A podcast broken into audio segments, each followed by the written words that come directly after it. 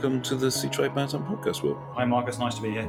Thanks. Now, it's fair to say 2023 was pretty lackluster kind of year for dry bulk, but things have picked up towards the end of the year. Now, that recent spike in the market, is that a positive sign of things to come, or is it just a blip? I think it's quite revealing about the state of the market and how tight market balances are. As you say, it's been a fairly disappointing year. Certainly, from the perspective of where we were at the start of the year, there was a lot of expectation that um, China would support the market through some kind of stimulus, and that would lead to stronger steel demand in China, stronger ore trade. And that really hasn't happened.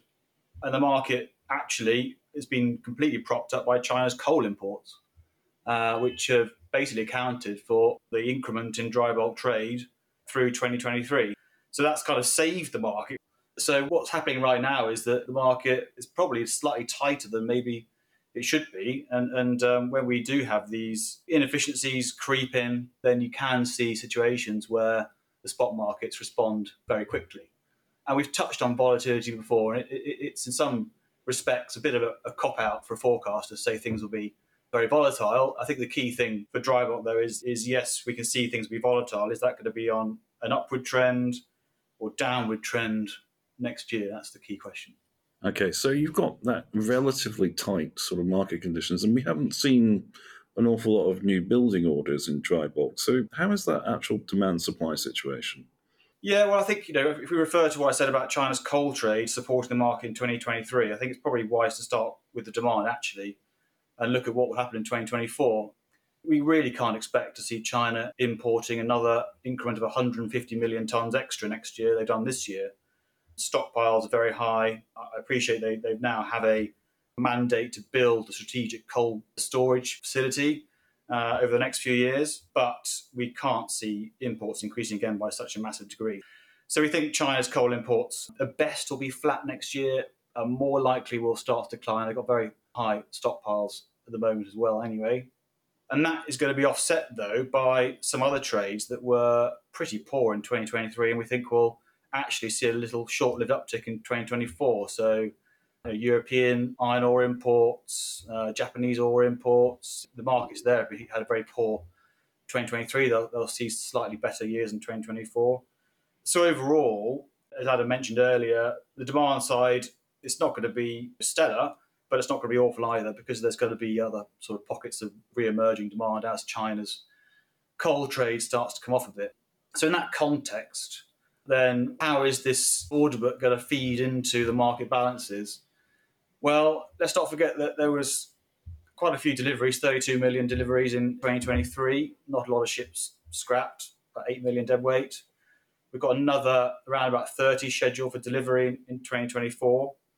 And what we're expecting to see is, is, is broadly market balances will be sort of matched as where they were in 2023. So that is to say, we can't see any strong trend upwards we think the risk is probably more likely on the downside, but overall they'll be broadly in balance, which is actually at a kind of higher level than it was back in, let's say, 2015, 2016, when that was the sort of the nadir of the previous cycle. Market balances were terrible. And I think we've been saved a repeat of that by China's coal imports this year. And things aren't looking too bad.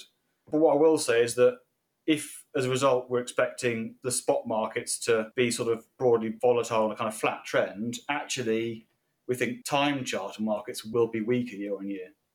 And that to some respect reflects the fact that the positivity early last year meant that the time charter market was at quite a strong premium to spot rates.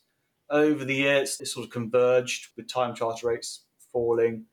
And you know, next year, year on year, we think those time charter earnings will be weaker. And so for them, you'd be slightly less volatile and probably on a falling trend. So not a particularly good earnings outlook for in terms of rates for the dry bulk shipping companies. No, not really. I mean, as I said, as we'll keep referring to, you know, volatility could provide some kind of short-term strength, but overall, we can't see these lasting long. I mean, obviously, the Suez Canal would affect dry bulk if that was effectively you know disrupting trade. To put into context, We think the ton miles growth would be rather than 2% next year, would be 5% next year if that Suez Canal was closed off for the whole year, let's say. So that gives you an idea of the, the scale of, of impact. So that does suggest that you could see some stronger rates if, if these kind of issues continue for long periods. But assuming they don't, assuming that the, the, the, these inefficiencies are kind of short lived, then no, we can't see rates being much better on a sustained basis year on year. Thank you for listening, and we look forward to joining you on the next episode of the Seatrade Maritime Podcast.